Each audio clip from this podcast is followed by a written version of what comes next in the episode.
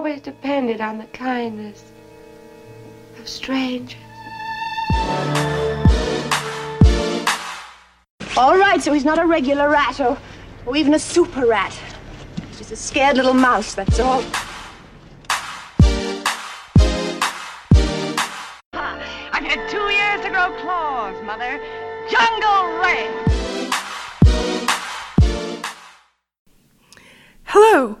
And welcome to The Real Woman, a podcast focused on all things cinematic. The topic of today's episode is female vampires of cinema, and I'm joined today by my guest, Dr. Victoria Amador. Hello, Victoria. Hey, Emmy. Victoria was an assistant professor of English at the American University of Sharjah until 2017, when she left to finish her biography of the Hollywood film legend Olivia de Havilland.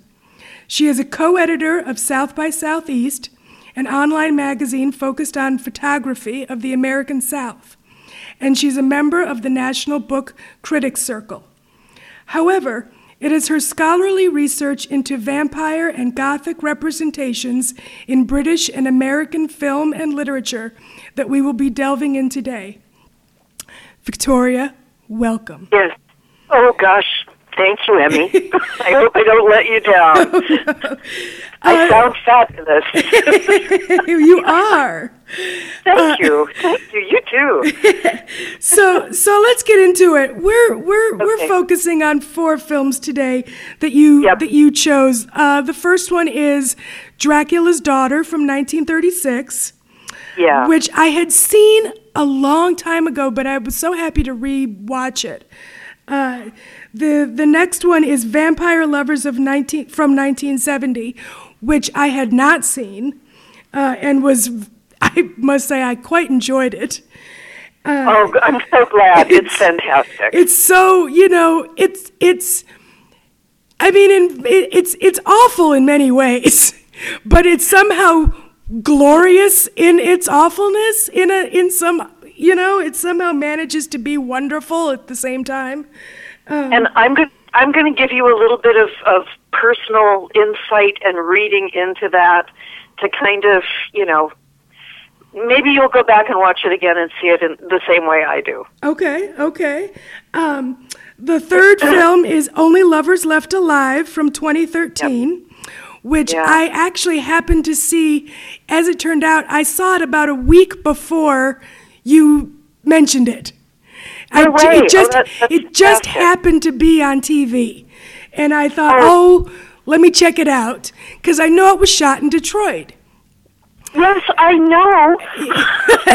and I, you know, I'm doing this in Detroit, so it was wonderful to see, uh, you know, Detroit uh, on film. Uh, I just we'll, we'll get into that, but that was that was a treat. Yeah. Uh, Yeah. And the final film is A Girl Walks Home Alone at Night from 2014, which uh, I had not seen, but I had heard of it. And and oh my, what a beautiful film that is. I mean, just visually beautiful.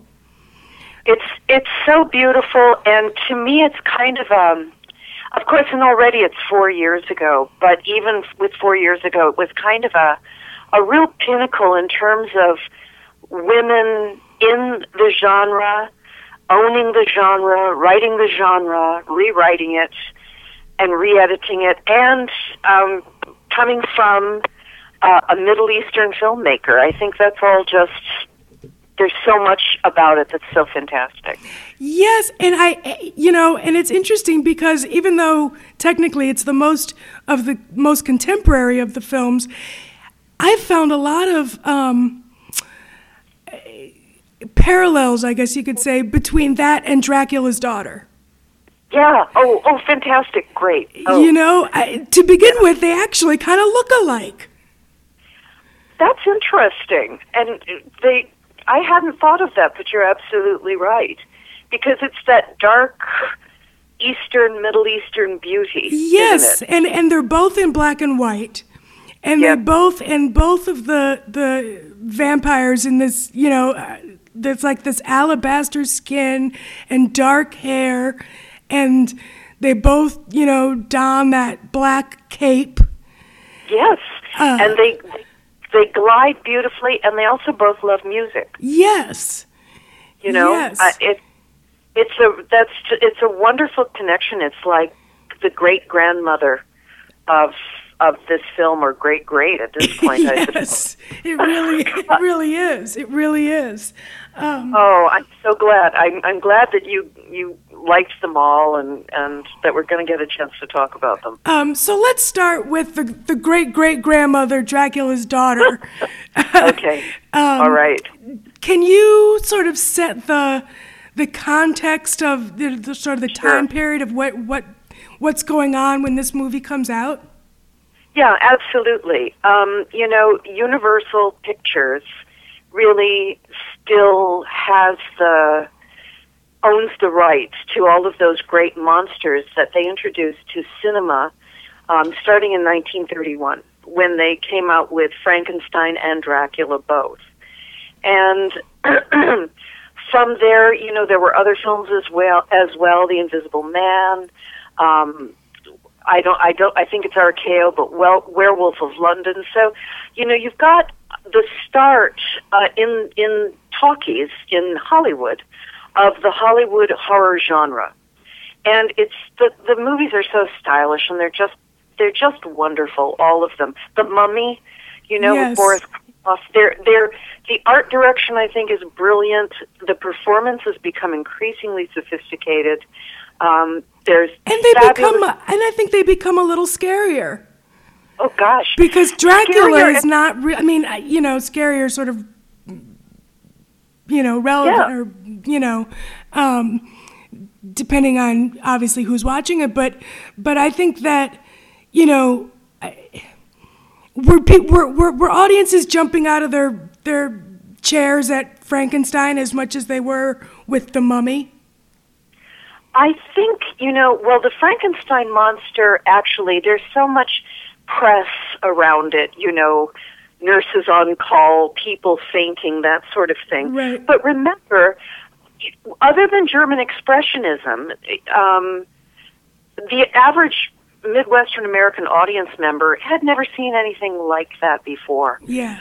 So, so the idea of uh, of the monster, you know, you can think back to maybe when you were a kid. You kind of are giggling, and Yes. it's kind of and spooky. But you also, I mean, for me, at night, you know, I'd sleep with clutching a crucifix over my chest just in case. So, so I think that audiences were not as sophisticated, and Yeah. I think that, and it's a new genre. If you think about it this way, I think you could liken that period a bit to maybe the fact the the rise of the slasher film in the 1970s. Mm-hmm. You know, Mm-hmm. where things you've never seen stuff like that before, and now Right. you look at perhaps you're a bit like you know, Night of the Living Dead is still creepy, Yeah. Oh, definitely, definitely. and And you know, so no, I was going to say ahead. I saw someone saw something the other day that said that um because the new Halloween movie had come out and was Oh, yeah. they referred to the the the first Halloween as sort of the the you know I think they I can't remember if they said father or grandfather I want to say father of slasher films and I Yeah. thought well then what does that make Psycho because Psycho has got to be the grandfather I mean that's the first time we're seeing It you know. definitely is. And, you know, in terms of that kind of vivid violence, what they're doing, though, what, what Hitchcock is doing, is building on what you're seeing with Hammer films. Because remember, Christopher Lee, Horror of Dracula, 1958, first color Dracula. And so, so the first time we get to see blood, real, you know. And so Hitchcock picks up on that, goes back to his you know, silent film influence. And we have them though in the '60s, like kind of the American International horror horror films, the Poe movies, the Roger Corman stuff, Yes. Vincent Price stuff. It's great. yeah Um, but it's Hammer that's really starting to get more vivid. But you were absolutely right. It's one of the reasons too that Halloween's so important because it's Jamie Lee Curtis following on from her mother, and of course you know she acknowledges that in all of those films. But neither of those films would really exist, I think, if we didn't have somebody like Dracula's daughter. Because if you think about it, that's only five years into the cycle, the universal horror cycle. And the fact that finally we've got a female monster opening the picture. Right. Um, she, she is the one who is in control. That's really pretty. That's pretty significant for the time. Right, because when does Bride of Frankenstein come out? Bride of Frankenstein's 35. 35, but And- she doesn't open it, she ends it. Yeah, well, she opens with this Mary Shelley. Yes, yes. You know, Right. she opens with Mary Shelley, and so she is she is the author of it, in in a way. And so yeah, so the following year, it's like we've got the woman who creates a monster, and then we've got a woman as monster. Yes. So it's kind of a neat, kind of a neat parallel there, I think. Yeah, yeah. Now, now, um, does how would how, so? How does uh, how does Vampire Lovers pick up where Dracula's daughter left off? Well, it's you know, of course, it's a different film. Um, Dracula's daughter is very chic and is is um, also very contemporary. If you think about it, it's talking about psychoanalysis Yes. in 1936. You know, that's pretty amazing. when when you get to Hammer, by the time Hammer comes along, horror films have sort of fallen out of fashion um, because you know you've got them in the 30s and in the 40s, but then in the 40s, film noir sort of takes over from horror, doesn't it? Yes. You know? Yes. And then it, in the 50s, then you've got science fiction. So those old-fashioned monsters aren't as scary somehow. You know, they're still kind of hanging around occasionally, but they're not Right. so when Hammer comes along with color film and does the British version of those Universal films, they discover a, a whole new audience. And also, what have you got starting? You've got the 1960s starting, the the time that audience film audiences shift from families and from women to teenagers. Right. Yes, yes, yes. So- and you sort of see it's interesting because if you think, I, I want to say 1958, like the very beginning of that, you have The Blob, which is definitely Yeah. sci-fi, but it's sort of in a way has a has has sort of some of that monster movie DNA in it. Yep. And it, it kind of triggers, it kind of brings back. I mean, the genre never went away particularly. It just sort You of know? found itself in other genres.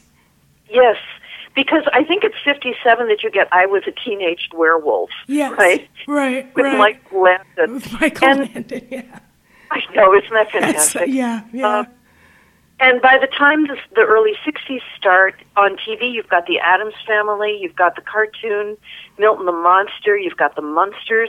So there, there is about a 10 year lull there in Hollywood where things aren't taking off. But once, once Hammer starts back, starts up again, Hollywood looks at that. Um, and you know they follow suit, and so with Vampire Lovers, what you've got now is a return to the female monster who is not created by Dracula or is not at the the service of the male monster, you know? That's why it's But there is sort of a male yes, the the, the guy that guy. You know, He's like- he's sort of a Dracula type, but he doesn't do Yep. anything. He just sort of stands off in the distance and watches. You know, And there are, yes, and there are three films in that series. There's Lust for a Vampire as well. Um, and the, the third one is escaping me right now. And he's sort of a character in all of them. And so to that extent, yes, he is definitely sort of a male power figure who seems to be, you know, ha ha ha, looking over all of it. Yeah. However, um, okay, so that's fine. So that's a good way to make your male audience feel comfortable. You know, hey, I'm really in control. Right. The rest of the whole movie is all about Ingrid Pitt, her mother, Ingrid Pitt, and then her controlling all of those young women. Because the film is a remake of the Sheridan Le Fanu novella from 1872, Carmilla, Mm-hmm. Mm-hmm. which has been filmed in many different guises, in many different ways.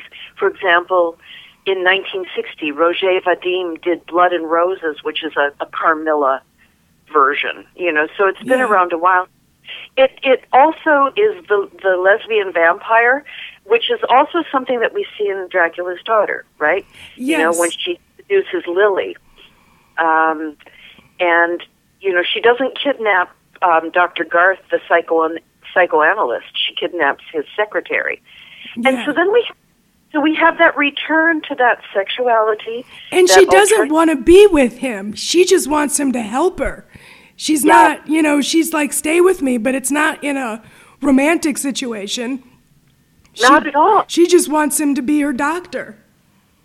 Yeah, that's interesting. That's exactly right. That's why I like these four films because they show us different types of female vampires finding different ways of being empowered um, within the context of you know the time that the film was being made, maybe in part the time the film is set. But so if you think about Vampire Lovers, it's 1970. It's the start or the revision of the feminist movement, Mm-hmm. and and it's uh, you know of course it's exploitation, it's sexploitation, but. yes. Ingrid Pitt, who plays the role of Carmilla, was Hammer's major female star. And when you say, can you just give us a brief, because not everyone might know what Hammer is?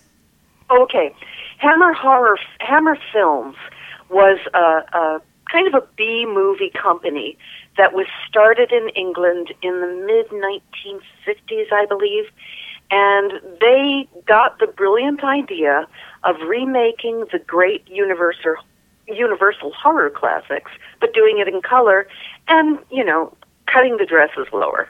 Right. and and kind of remember too drive-in movies are really popular in the United States. Mm-hmm. So so this is also a good way for for Hammer Films to break into the American market, which they did. And you know, it's interesting. It's sort of because when you think of English, you don't, you know, I would almost be, I would almost be less surprised if that was more an Italian company. You know, I- you kind I of think of the English as being a little bit more reserved sexually. And so that seemed that seems almost more daring for an English company to do that. Oh, I think that's a really good point you're making. Uh, absolutely. I mean, there were Italian films and French films and that sort of thing that were being made on the continent, but you're absolutely right about the British. But here's the thing to remember they've got the literary legacy, they've got Bram Stoker, right? They've Right. got Mary Shelley. Right. They've got um, H.G. Wells and The Invisible Man. So in a way, there's a kind of um, there's a claiming. It's very interesting too what you're saying because I remember in the '60s there was a, a, a West End comedy called No Sex Please, We're British. You know? Yes. So it is a, a really interesting kind of kind of conundrum. It's kind of like the Carry On films in the 1960s in Britain, mhm Yeah. or Benny Hill. You know, Yes. just Yes. kind of like wink, wink, nudge, nudge. Know what I mean? Know what I mean? Kind of prurient. Yes. So I think you make a good point. So, but I think between the the literary legacy and then the awareness that you've got an audience that's coming up that for these kinds of movies, because also too remember rock and roll is starting. Yeah. So it, it's a very it's a really interesting time for young audiences, uh, you know, both in Britain and America. So by the time you get to 1970, Hammer's been making a lot of films. You've got the feminist movement, and here comes Ingrid Pitt. And Ingrid made um, this film for Hammer. She also did um, Countess Dracula, which is the story of Elizabeth Báthory, the notorious blood countess from Hungary who bathed in the blood of virgins, and she is a real historical figure.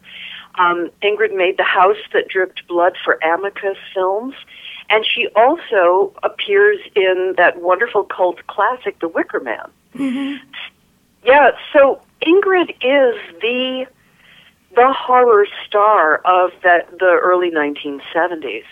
And so, yes, she is appearing nude, but um, I I got to know Ingrid. Um, I met her in Transylvania. in of course you did.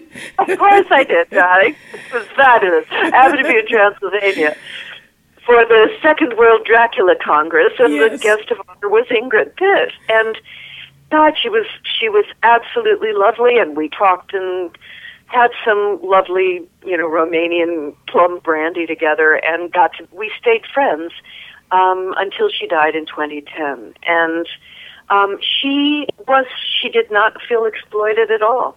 She felt good about her body. She felt that her role as Ca- Car- Carmilla, and in the other film, she's an empowered woman. Yes. She's a very she's she is the one who is in control, and Ingrid was a, a good actress. So her her vampires are not just mindless blood bags. You know, they're kind of like like Gloria Holden. I mean, Yeah, no, I wanted to know more about her.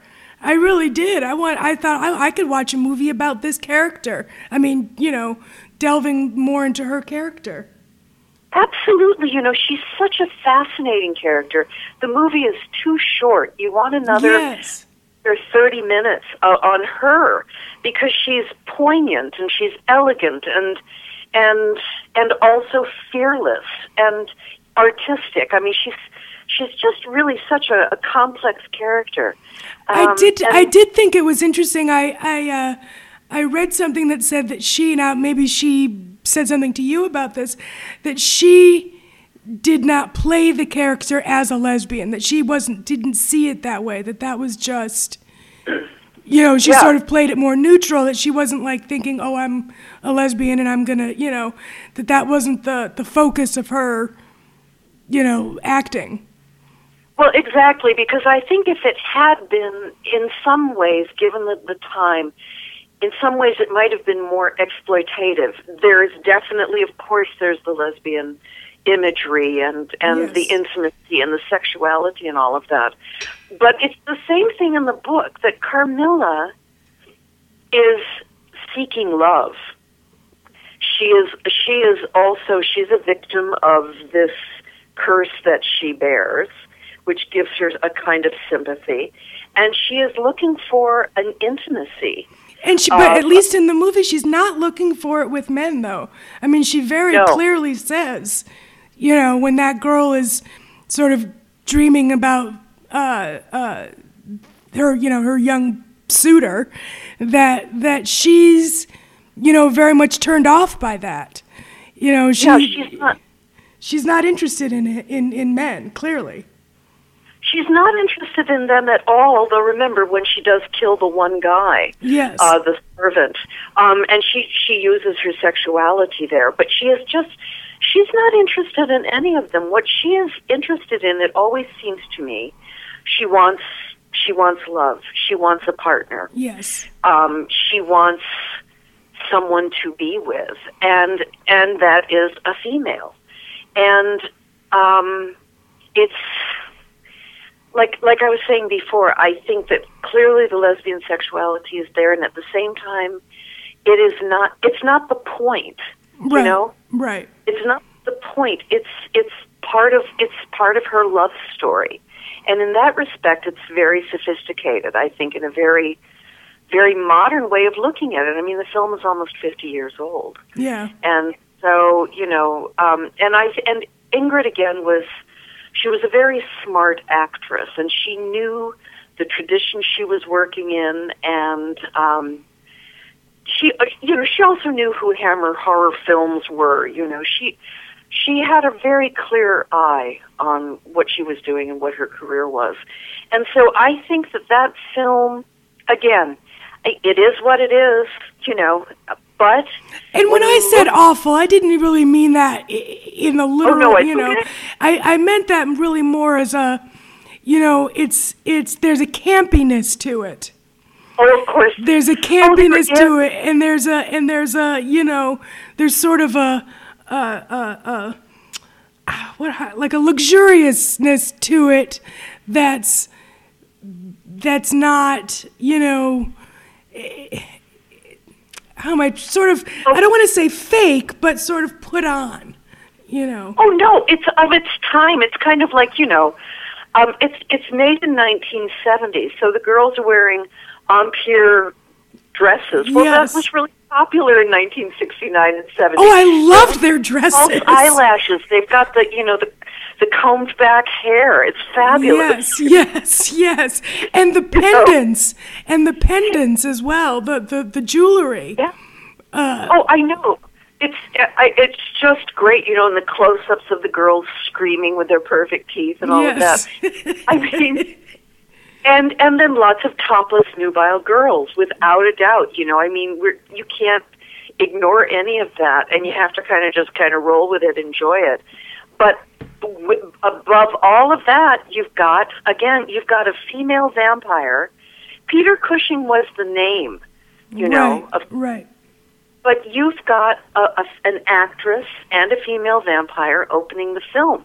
It's like the the press that Jamie Lee Curtis has been getting right now, you know, for Halloween. Right. And the way, last week when I was, I gave a keynote at another international Dracula Congress in Transylvania, in Brasov, and the Dracula Film Festival was running, and the opening night film was Halloween. It's amazing. So I get to see Halloween in Transylvania in October. Come Oh, on. that's that's yeah. It doesn't get much better So than cool. that. But you know, Jamie Lee Curtis, it's it's had like the second biggest horror film opening, or, or biggest horror film opening ever, second biggest October opening, uh, fifty-five-year-old plus woman opening a film. So in a way, we have to then look back at those films like Dracula's Daughter and Vampire Lovers and say they made it possible. Yeah. You know, they make all of that possible. Yeah. It's kind of you know, the, the thing like I remember 20, 30 years ago, people writing essays, can women be funny? You know, really? Yes. yeah. And can women be scary and can women open a horror film? Yes. Well, sure. and, and I'm and I can't, you know, oh, his name is escaping me, um, but the uh, some Hollywood guy, and I, I wish I could pull his name forward. He just came out saying, you know, there aren't enough, there aren't any female horror directors. It was like he couldn't. He'd maybe asked two, and they couldn't. He, they couldn't do it, and so he basically decided there are not enough women in Hollywood who can direct a horror film. And it's like, really? I mean, in 2018, we're still talking about women can't dot dot dot. You know? I, mean, know.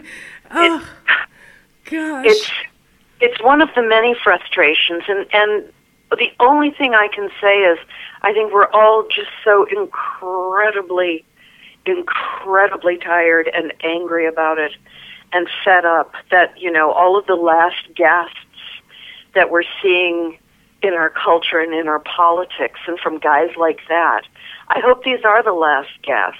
I hope that within the next 5 to 10 years just all of this has to stop. It has to stop yeah. and yeah. the opportunities have to come forward and that's why I, you know because the new halloween film uh, it's halloween you know Yeah. Yeah. you know what's going to happen Yeah. Um, yeah. but it's got a distinctly feminist tone to it i have to say and and again it's the fact that it's being remade this is like the 11th film in the series Mm-hmm. That says a lot to me also about not only Michael Myers but the power of women in horror. And uh, because if you think about it, you know, back when when Gothic literature starts, it, it's given its jump with Horace Walpole in 1764, but immediately after that, you've got Ann Radcliffe and you've got all of these other women writing these things. You've got you know Jane Austen writing Northanger Abbey in 1800 and doing a pastiche of it. So women have been at the forefront of And Jane Horror. Eyre, you know, Jane Oh, Eyre yeah. certainly is a has a ghost story element to it and zombie like, you know. Oh, it was turned was- in- and it was turned into a horror film. yes, absolutely. I walked with a zombie is, you know, that Val Lewton film I walked with a zombie is I, one of my favorite Val Lewtons. Oh, I love Val Lewton, absolutely. Though I I love cat people Yes. and Kurt the cat people too. But Yes. yes, I Yes, I mean, so the the the role of women in the Gothic and in Gothic cinema, we just need to step forward more. I think, well, we need to do that in every single way, and it's hard to do that. That's why when you've got two films like Only Lovers Left Alive, and then you get, well, a, a girl walks home alone at night, independent film. Yeah, yeah. And I think it's interesting that those two films, out of these four at least, th- uh, the vampires survive. Yeah. Oh yes, You know, absolutely. I think that's important. You know, in the first two, they they don't. Um, but Yep. but you know, only lovers left alive. Man, Tilda Swinton just looks like a vampire, doesn't she? Oh, God. I mean, Oh. if anybody's going to portray some sort of supernatural or alien life form, it's Tilda Swinton. It really is. Um, and I think it's the best thing Tom Hiddleston's ever done. You know, oh, I he was. I didn't even recognize him actually at first. Yeah, He, that's how good he was. that's how good he was. Uh, Uh, you know, really. And her, her sister Mia Wasikowska. You know that Yes. horrible brat, yes. dreadful little vampire. She was so, she was sort of I thought she was sort of a throwback to the vampire lovers of 1970. In a way, yes, I yes. In a way, she is, isn't she? Yeah, because she's not evolved. She's not sophisticated as much as she might be. She does the Um, low cut. She's definitely more of the the the, the sexploitative side of, you know. Yes. Oh, definitely. And she's she's sort of a comic figure too. Yes. She's so annoying that you know you sort of.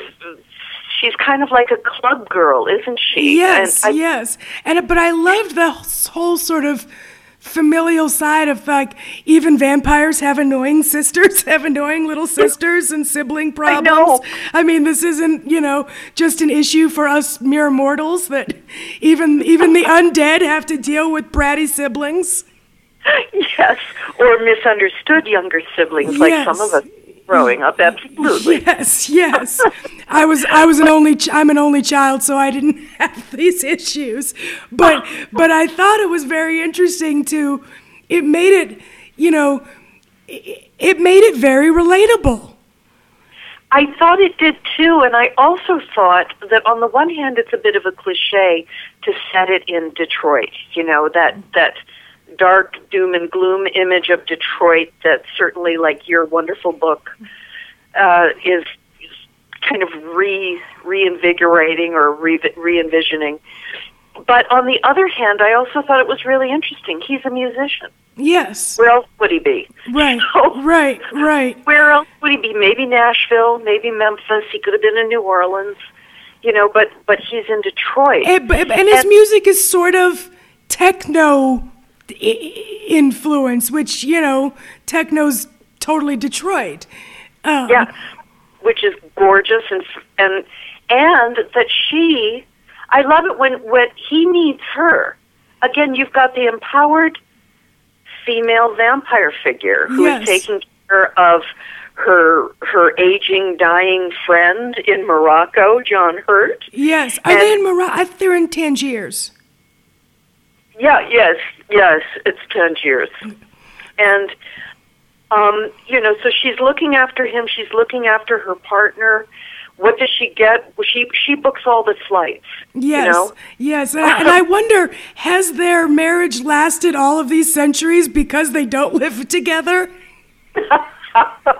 Possibly. You know? I think they're you know, it's a very sophisticated I I love the template for that relationship. Yeah. You know, I think it's brilliant that they're each off doing their own thing and then they come back together. And I and I uh, loved that she was in all white because that's so the opposite of what you think of when you think of a vampire. Yes, absolutely. That she's sort of acclimated to her desert life. Yes. You know, it makes her kind of a some sort of an I don't know mysterious Eastern goddess or something. Yeah. Yeah. And and and again, it's the practicalities of flying at night. Um, her taking care of, of this depressive musician. Yes. And when when she goes to see him, what does she pack? Books. Yeah. Yeah. You Yeah. know, it's and from the soundtrack to the the uh, exteriors to the interiors, it's just. I think it's a very witty film that's really very much about sustaining a long term relationship.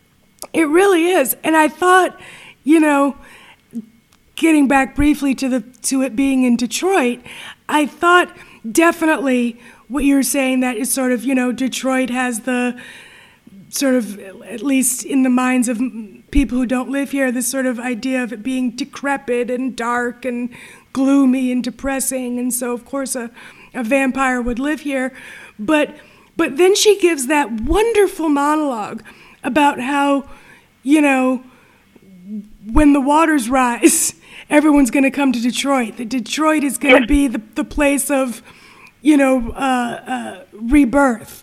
Uh, and so it was sort of it, it was very I, th- I just thought it was very lovely. It was sort of a little a little love letter to detroit in terms of you know this it may be like this right now but you know it's gonna it's gonna come back Exactly. It's a it's that notion of rebirth, reincarnation, um, reinvention. yes It, it it's lovely to use the vampire metaphor as a metaphor for Detroit. yeah So Yeah, yeah. Um, and I thought, you know, it's interesting. I was trying to think of similarities between all of these movies, and and I came to sort of there's sort of basic vampire traits. One of them being, although Dracula's daughter actually kind of doesn't follow this, but in um, they all they always wear the same outfit. yes, They aren't. They aren't. They don't have a wide wardrobe. vampires, but they seem to have endless amounts of money. yeah. And I, oh, Yes, I well, of that course. was sort of in the back of my mind of where are they getting all of this money? Well, if you think about it, um, there it's pretty easy to go, you know, turn into a bat and fly into a window at night and fly out with a a diamond necklace or, you know, Yeah, rip out a throat and steal stuff. I I they have money, yes, for like guitars, you know. yes, uh, But on the other hand, uh, and and in terms of wardrobe, one of the things, for example, that I loved about uh, the the first two films, I love Gloria Holden's wardrobe. Um, it's designed by someone named Kallock, I think. Um, it's so chic. yes, It's so 1930s. She's just elegant. Um, the stuff that Ingrid Pitt is wearing, you know, all of this sort of hippie 60s um, nymphette kind of stuff. Those, Yes. those, those are fabulous too. yeah. No, they really are.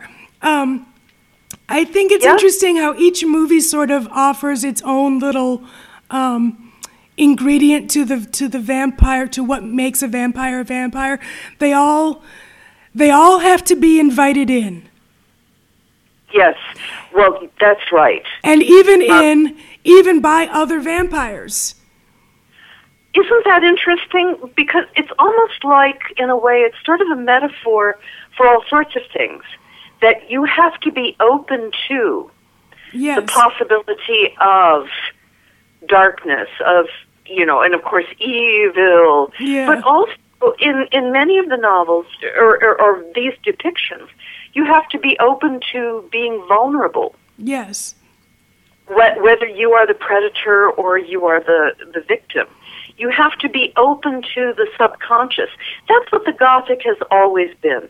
The Gothic has always been offered a variety of tropes. You know, whether it's the, you know only going out at night or big old scary houses and castles and you know Yeah. all of that stuff which we love even if it's you know a dark street in Iran where it's still there's no light Yeah. all of these tropes they they provide that that language you know that um, sort of si- the signifiers of a variety of issues ideas emotions uh, life experiences preferences that to discuss Yeah. Yeah, no, I, I, I- I think that's it's very interesting. And uh, so moving on to a girl uh, walks home alone at Yeah. night. She, um, I thought it was very interesting. Like I said, I thought she sort of has a similar look to the woman in Dracula's daughter, but she also Yes. looks a lot like the director. Yes, she does, doesn't she? Yeah, and and It- I thought that was very interesting. I wondered if that was, you know, I'm assuming that was an intentional choice. It might be an intentional choice, or it might just be that, you know, as Iranian actress, filmmaker, you know, um, when people come from a certain part of the world, you know, you're going to have dark hair, you're going to have dark eyes, Yeah. you know, a, a certain look about you. So there might may indeed be some sort of autobiography there. But I think what's so interesting about it is that it is uh, a film that really allows for conti- for political commentary, Yes. um, and and also talk shows too how how the outsider or how the individual functions within a society uh, which is either closed to them or broken in some way Yeah. you know um, and that's one of the things that i think is so empowering about that film that she is you know outwardly of course she's wearing the hijab as she must uh, and when she comes home she's this punk you know almost kind of like a steampunk kind of Yes. girl. Yes, and I loved the. Um, I thought it was very interesting. The the you know, she didn't have like the Clash or the Sex Pistols up on her walls. She had Madonna. And, Isn't that amazing? And, and Michael Jackson's Thriller, of course. of- which is so witty and it's Yes. so self-referential Yes, yes, um, and the Bee Gees. I mean, she had very like pop, you know, yeah mainstream music. she's it, which I absolutely love about that. And at the same time, here she is, and, and too, you know, with that striped shirt she wears inside, it's kind of like the Madonna video, "Papa Don't Preach." Yes, yes, it definitely know? is. I thought of that, and I thought of, you know, it also it's well, it kind of looks like the like the Coco Chanel boat oh, shirt. Oh, yeah. Yeah, very much. That's oh god, that's right. That's true. She's it's interesting. She has no money. She's on her own. You know, she's kind of living like a student would live. Yeah. Except she's living in this isolated, peculiar, strange vortex. And I think it's it's it's also a real tribute to you know to say that even in these countries, if, including our own, where there is confusion and upset and limitation and constriction, you are going to find people who are finding a way to express themselves and who also maintain a kind of innocence. You know, Bee Gees, and Michael Jackson. It doesn't get more innocent than that. Yes. In a way Yeah, you know, yeah. with um, even Madonna, and I'm sure she would hate that, but there is a kind of innocence in that sort of sexploitation stuff that she made popular. Well, certainly, yeah, certainly, you know, because she because she has she doesn't have you know like a prayer up there. She has Madonna's first album. Yeah, So when she really was, you know, if I- if Madonna was innocent, that was certainly when it was. You know. well, and very and sort of fresh. You know, when you think about it too. Um, at the time, though, if they were all trendsetters. You know, if you think about the Bee Gees, I mean, I was listening to them in the '60s, and when I was in college when um, the Saturday Night Fever soundtrack came out, double album. I mean, you did a party for two years that it wasn't on the turntable. um, and of course, then Thriller in the '80s. So there is also that. It's also kind of by by using those figures, we're also seeing the the the, the girl, as she's called, kind of at, at the beginning of her own career yes. her own life, her own self definition. What's she going to do with that? Um, how will she control that? How will she express that, especially in that particular culture? Yeah, and You I know- and I, I do think it's im- it's important to note that it's an Iranian film, not filmed in Iran. Yes, It's, I know. It's filmed in L.A. Yeah, though it looks Though it looks, which may say more about L.A. than LA. it looks like a war zone. it does. Um, um, and and it is, and it's it's very interesting because it's also sort of then makes that kind of comment too about how the the vampire has always been intercontinental, right? Yes. Transnational. So you have a transnational uh, female filmmaker making a statement about some because you're not sure where it's set. You don't really know. Right. But it's in some sort of war zone. It's some place where it's not safe to be. And it's some place that it's not safe for a girl to be at night. right, right. And yet there she is. She is facilitating it. She's maneuvering it. She's got agency. Um, And I have to say, I loved the, the, the, the, the character of the of the prostitute.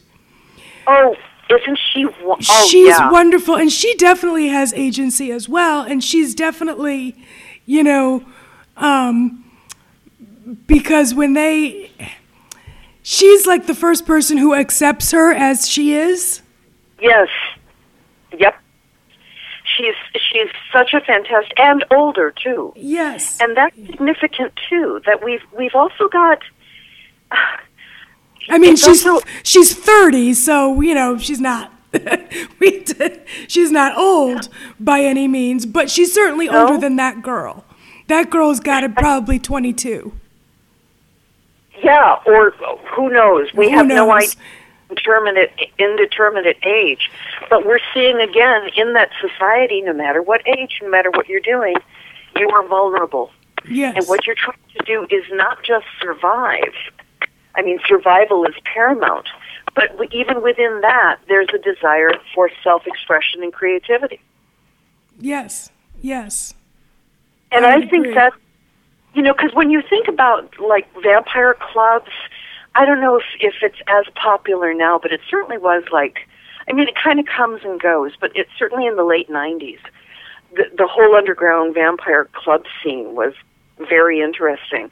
Or Vampire the Masquerade, the Yes. uh, game my students were playing. And, and, um, again, this notion of being able to, to identify you, in a fluid way your gender, your sexuality, your preference, your style, um, and that that that gothic vampire space still provides some kind of strange comfort and family for the outsider. You know, Yeah. no matter where you're from, no matter you know, Yeah. uh, and it also crosses race too, which I think is interesting as well.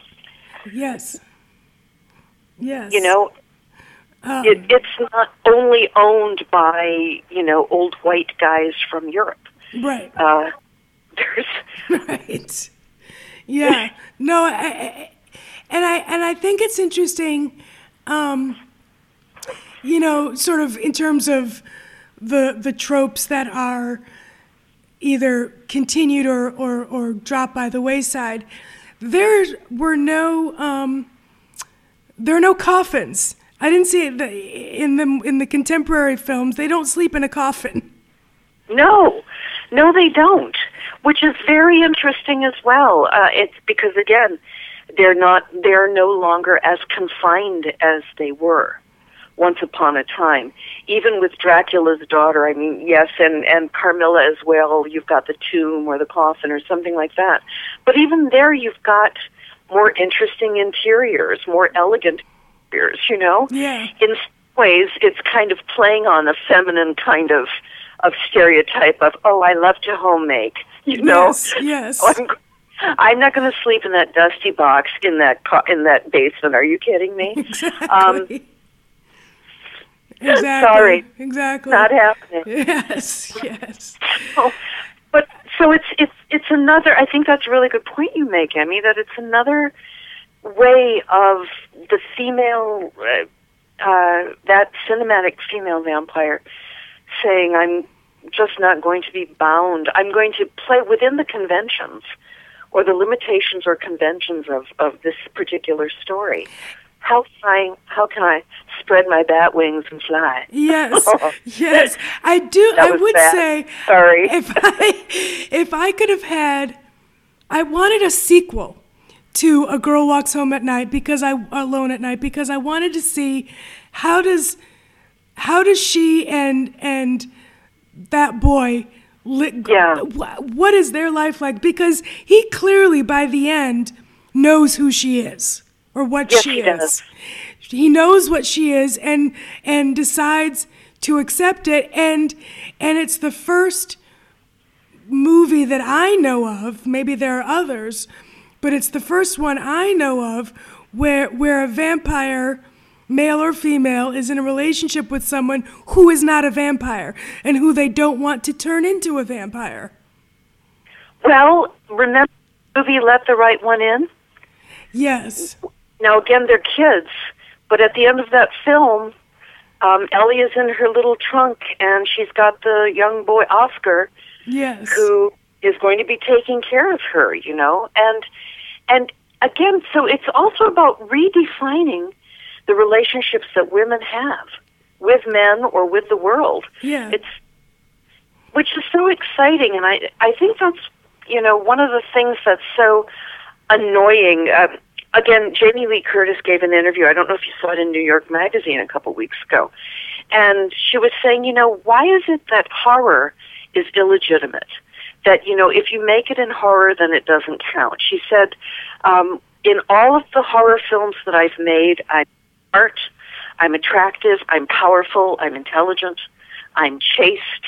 You know, I, I'm I'm just such an amazing character, and I think that that's you know, so I think that horror has tremendous offers tremendous potential to female filmmakers. You know, yes I the, the, although there are apparently only two of them yeah, but those if those two gals can those two gals can out of the really do kitchen. it. Exactly. Yeah. Exactly. put that lipstick down, gal, and pick up a yes. camera. It'll all be good. Yeah, you know, I, I will say th- there was something in Dracula's daughter that made me chuckle, where he, um, the the the doctor goes to see uh, uh, Dracula's daughter, uh, Yes. and and and it was like his clue was when he said when he notices that she doesn't have any mirrors. And he's like, and he's like, I don't know any woman who doesn't have twenty mirrors in her in her house. And I, ha ha! Wink, wink, nudge, nudge. yeah. I mean, and I Um, thought, you know, um, I've been in men's apartments where there were quite a few mirrors as well. I don't know that mirrors are the uh, exclusive domain of women, but uh, okay. it's well, you know that that's the thing about so many of the films that you had to throw in some sort of wit or I guess you know like the the rather lame love story that that runs underneath it because when you think about it if they had really made the film about her and Dr. Garth and her art can you imagine what a classic that would have been Yeah. but it was the Hollywood, you know, it was Hollywood. If so, you were talking about you'd love to see a, a sequel. I'd love to see Dracula's Daughter remade, um, and really maybe have somebody do something more with it. And maybe And- see a woman direct it Oh, there you go, or write it even. or write it. Yes. Yes. It would be, I think it would be wonderful. And I think, you know, those are the types of movies that need to be remade. Like, you know, not that it's, it's completely tangential, but Spielberg doesn't need to remake West Side Story. Like, uh, that's a classic. you. It doesn't need. What is he? Is he going to improve it in some way? I don't think so. Yeah, Um, there's You know, there's no way to improve that. It's Yeah. wonderful. I, and I've always said, why don't you remake bad movies and make them better? I know. And not that Dracula's daughter is bad, but there are definitely things in it that, you know, if contemporized, I think would be particularly in our, you know, hashtag Me Too movement, it's for that movie to be remade um, with more women at the helm, I think would definitely improve it. I agree with you completely. I mean, why do we have to hash out all of this this stuff that's if it's good, leave it alone. If it didn't work, then redo it. Or if it's been forgotten and it needs to be brought back, like Suspiria. Yes. I haven't the new one. I didn't really mind the idea of it being remade. It was 40 years later. Right. But I'll have to see it before I can really pass judgment on it because I think I thought the first one was wonderful. So leave it alone. Yeah. Yeah. but but Dad, maybe make a good Carmilla. Or here's an idea: make a really good Dracula. You know, yeah. I know that Mark Gatiss and his co-writing partner, you know, they oh did yeah, Sherlock. David David Moffat. Yes. Yes, they're Yes. working on something, and I don't know what it will be. You know, and I'm sure whatever it is, it'll be clever. But uh, how about really, really making make the book? To make if Dracula's that important, make the book, and and it's kind of like. You know, I remember after Bram Stoker's Dracula, then Kenneth Branagh did Mary Shelley's Frankenstein. It's like, no, Yes. and it was so dreadful. Oh my God, that camera never stood still. It was like, okay, Ken, you're an action star, fabulous. Yeah. Um, um, it just they people don't seem to know how to really approach literature and adapt it unless it's for BBC television. Yes. Yes. Yes. I, you know, I'd really love to see. So, like you said, I'd love to see some of these. That film, Dracula's Daughter, I would love to see that expanded upon or taken in a new direction. You know, Netflix is doing The Haunting of Hill House now. yeah. Um, it, it, there's a lot of good writing out there by women. Um, you know, like this is also not vampiric, but I'd like to see a really good film version of Kate Chopin's The Awakening. You know, no attempted it since Grand Isle. Um, you know, Kelly McGillis tried it Yeah. almost 30 years ago. Let's I'd like to see, you know, I, I think it would be interesting to see an actual, a really good um, version of Wuthering Heights that's done as a horror film, because it would not be hard to make that into a horror film. I know. I think that's an excellent idea. There are so many different versions of it that have been done, you know, and a lot of them have been very interesting. Uh, the the recent one with um, um, Tom Hardy? Heathcliff actually being yeah Yeah. Or- no after no after Tom Hardy where Okay. Heathcliff is actually actually um, African British Yes. and yes. it's very interesting. Um, but yeah, I mean. I mean, it's a ghost story. It's it's a ghost story at its core. Well, and to use to again plumb the use all of these wonderful ghost stories written by women. I mean, let's just let's take charge. Let's let's get out there and make these. Like, you know what I think would be great would be like like there's so many wonderful uh, ghost stories and vampire stories written by women going back, you know, the last couple hundred years, or at least 150. Wouldn't it be great to do another American short story series, or not even limited to American, but to do a, a, a, a horror television series based on writing by women? Like a Tales it's- from the Crypt type of thing? Exactly, absolutely. Yeah. Um, because there's just so much great stuff out there, but it's it's women doing it, women producing it, women adapting it, women acting, directing, you know, and guys too. Yes. course. Yes. You know, Yeah. I mean, yeah. you don't, you don't win by behaving badly, Yeah. but you know, but really something where we take advantage of of so many different traditions um, that that that are woman produced, and I don't want to be limited like that. I mean, it's not women's studies anymore; it's gender studies. I get that, but we really need visibility. I always remember. You remember the the film Celluloid Closet, Oh, the yes. document, Oh, yes. and they interviewed Harvey Fierstein, and they were talking to him about the character of the Susie in you know Hollywood films, and he said, you know, he's like, I kind of like the sissy because I kind of am, and then he said, and visibility at any cost, and I rem- uh, that has always stayed with me because I thought, yeah, this helps, you know, Yeah. it reminds people you're there. So the only way we can do that is by somehow being able to make these films. So counting on you, honey. yes. Yeah, yeah. All right. I, Well, with, and, and I will certainly be here to talk about them. okay.